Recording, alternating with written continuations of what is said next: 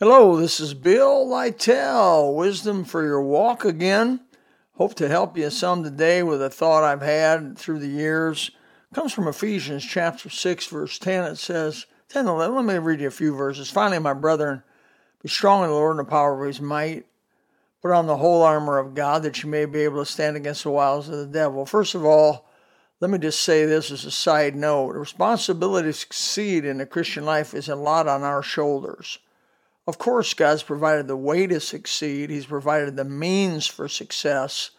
But the actual success itself must come by your choice and my choice to put our hand to the plow and not to look back. Isn't that what Jesus said? And he said, if you look back, you're not worthy of the kingdom of God. So the way you're going to end in eternity and face Jesus, a born-again Christian, is really going to be a whole lot on you. It's going to be up to what you did. You'll not be able to point a finger at people around you. Your biggest enemies and my biggest enemies are not the people that I'm around. It's me. It's my decision making and my character and my ability to lean upon the Holy Spirit for power. God's given us a choice, a prerogative, a volition. We're made in His image and we're like that. Well, anyways, it says in verse 12, this is the key: for we wrestle not against flesh and blood, but against principalities and against powers and against the rulers of darkness of this world, against spiritual wickedness in high places. You know that the spirit wrestles against the flesh wrestles against the spirit.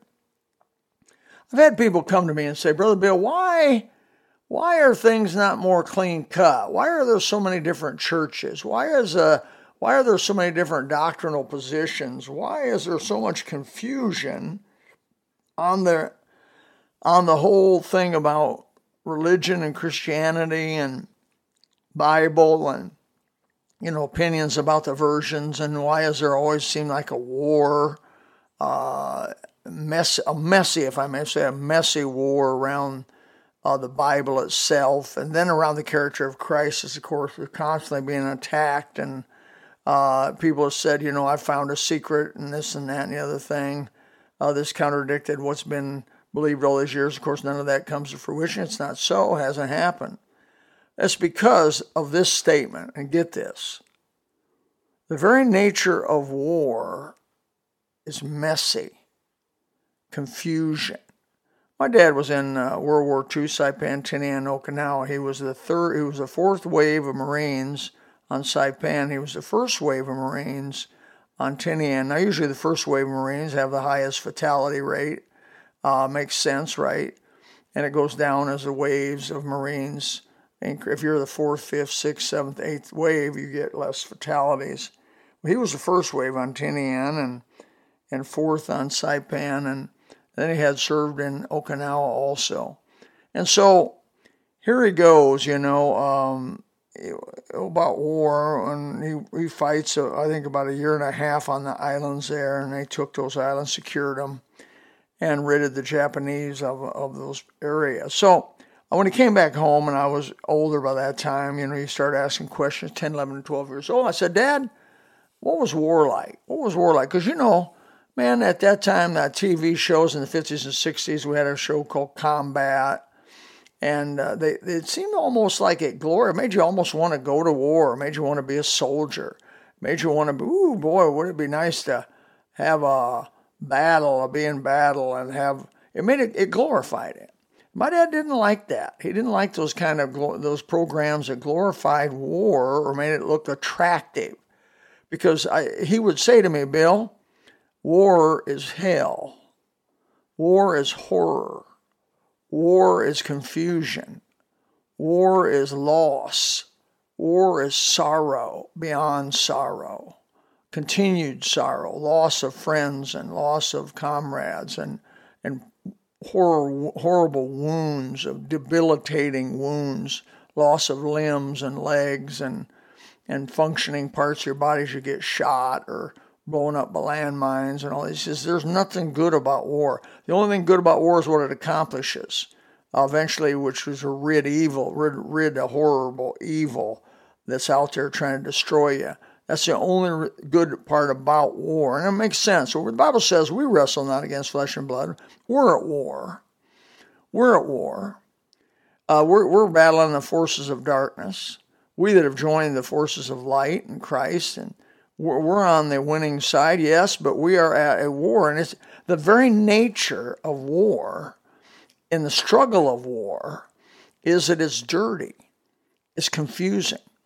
You have loss, you have fatalities, you have people that are betrayers or traitors. In any military, you have people that go AWOL, as they call it, and you have them leave. And my dad used to say, he said on the islands, anybody that would be a traitor, they'd shoot him. There was no place to put him in prison. If they decided to run, they shoot him. And so there was no way to go but forward.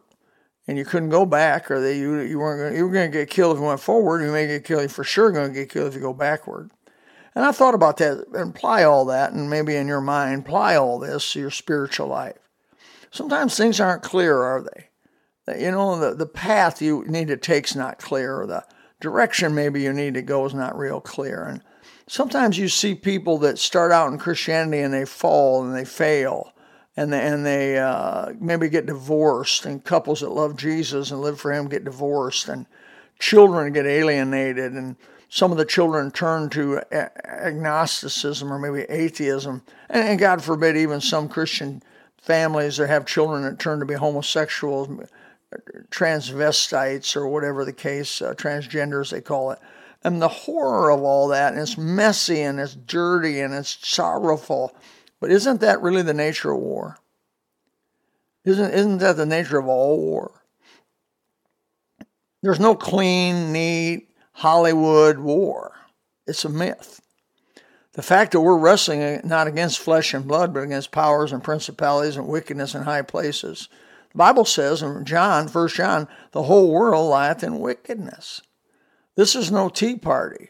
This is no walk through the park. This is hand-to-hand combat. By the way, wrestling I don't like wrestling. In high school, I never did wrestling. I played baseball, played football. I was no good at basketball and not very good at the other two either.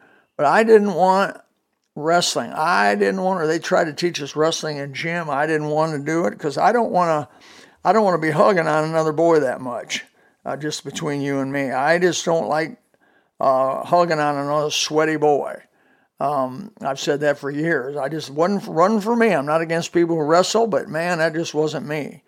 I didn't like that kind of combat because it was dirty and smelly and nasty. But whether I like it or not, I am in that kind of combat spiritually. I'm in a hand-to-hand combat against the devil himself.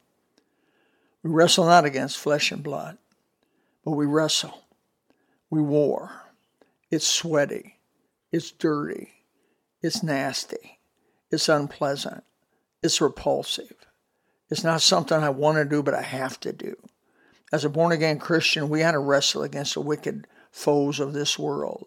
We have to stand against the evil of this world, and in many cases in high places, presidencies, and as Trump would say, the swamp. What do you mean by the swamp? It was just a force of evil, of people that are illegitimate in high places. It's predicted in the Bible. It happens in churches, preachers. Why is it that people rise to power oftentimes that are corrupt? Preachers, I'm talking about, and deacons, people that they rise to power, they get voted in, and then they turn into be like the devil themselves, wicked and deceitful and misuse the people of God, misuse the church of God, misuse the money God puts them in charge of, embezzle it or spend it the way they shouldn't on themselves and live like kings. You know, you see it, these preachers on the internet, 2-3 jets, they want to get another jet because the 2 jets they have aren't quite big enough, can't carry enough folks. There's no limit. I mean, some of these people have amassed. By the way, this is tithe money. This is money dedicated to the Lord Jesus Christ, given to that ministry. Jim Baker tried to build a theme park, $200-some-odd million of God's money, build a theme park. Folks, we don't need more theme parks. We need more churches out there preaching the gospel, running bus ministries, reaching the poor neighborhoods for Jesus and proclaiming Jesus saves, Jesus saves. We don't need more entertainment as born-again believers. We got your cell phone and your TV already corrupting us to death. Well, I just thought I'd give that as a thought. I hope it helps you.